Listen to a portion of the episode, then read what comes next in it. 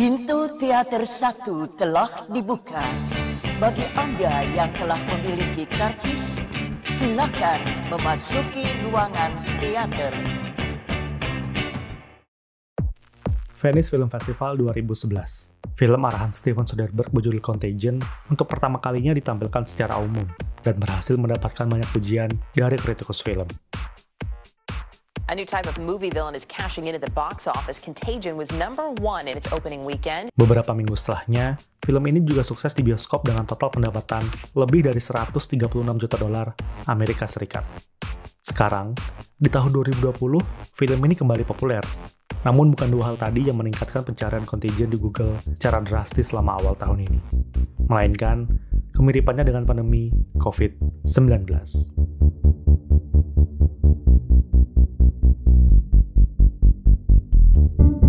Virus bernama MFV1 dalam film Contagion dinilai punya banyak kemiripan dengan COVID-19. Penularan yang cepat, gejala batuk, berasal dari kelelawar, dan banyak lagi hingga membuat sekelompok orang menyebut Contagion telah berhasil memprediksi datangnya COVID-19. Sebenarnya dengan kasat mata memang banyak adegan dalam film ini yang bisa dikaitkan dengan COVID-19. Tapi pertanyaannya, apa mungkin sebuah pandemi bisa diprediksi loh sebuah film? Naskah Contagion ditulis oleh Scott Z. Burns yang dibantu dua penasehat sains yaitu Larry Brilliant dan Ian Lipkin. Larry Brilliant adalah ilmuwan yang terlibat dalam keberhasilan program pemberantasan cacar oleh WHO pada tahun 1973 hingga tahun 1976. Sedangkan Ian Lipkin adalah seorang profesor epidemiologi di Columbia University yang sangat ahli tentang virus.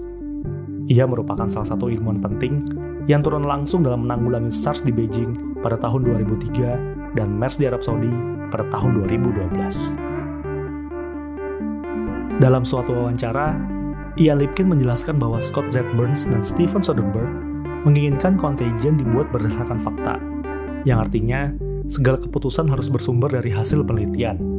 Bahkan menurut Ian Lipkin, Contagion tidak dibuat sepenuhnya sebagai hiburan, melainkan sebuah pesan umum tentang kesehatan.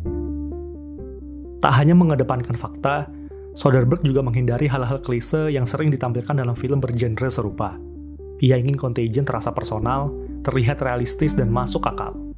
I want it to be intimate. I want it to be personal. And so we sort of drew up a list of things that we didn't want to do in the film. Ian Lipkin juga hadir di lokasi syuting selama 6 minggu. Ia diminta untuk membantu para pemain berakting dan juga memperhatikan kostum para saintis.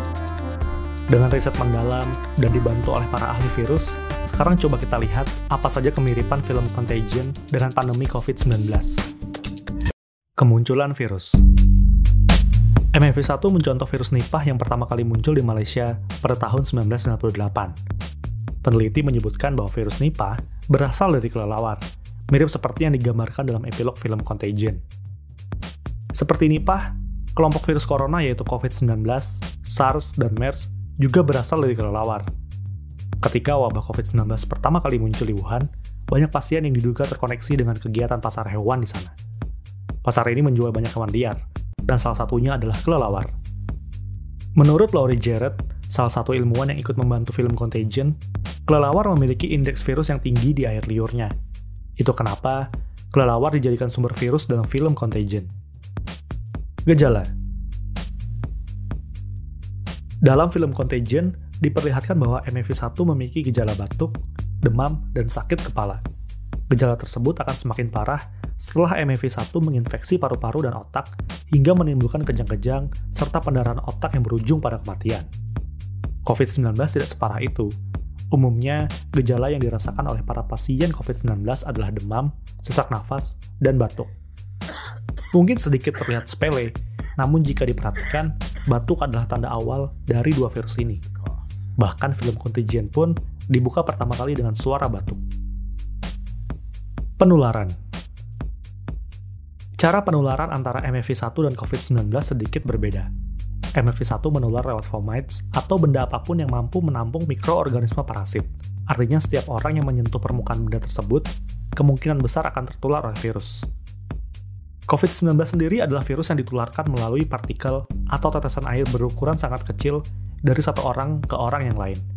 Caranya bisa lewat kontak langsung seperti batuk atau bersin, atau bisa juga lewat fomites, seperti MFV1.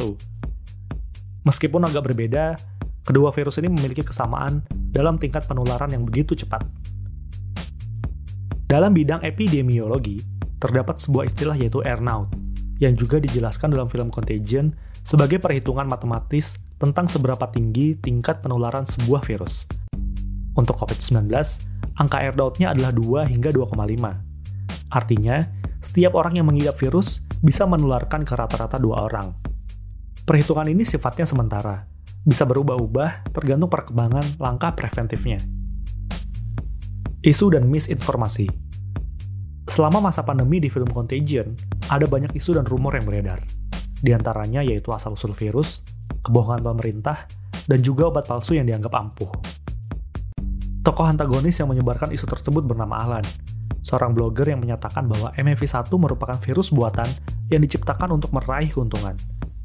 Ia juga mengklaim bahwa tanaman herbal bernama Forsythia mampu menyembuhkan MFV1. Saat COVID-19 mulai meluas, Tom Cotton, seorang senator dari Amerika Serikat, membuat pernyataan provokatif yang ditentang oleh banyak pihak. Ia mengatakan bahwa China selama ini selalu berbohong, dan COVID-19 bisa jadi dibuat oleh Wuhan National Biosafety Laboratory yang jaraknya cukup dekat dengan tempat pertama kali COVID-19 menyebar. China is obviously very secretive about what happens at the Wuhan laboratory. Produk-produk yang diklaim mampu melawan COVID-19 pun mulai bermunculan. Ada antibiotik, pasta gigi, bahkan jamu yang dijual bebas di marketplace. Kalian mungkin menyadari penipuan ini, tapi tidak sedikit juga orang yang kemudian membelinya karena cemas akibat COVID-19, sama seperti di film Contagion.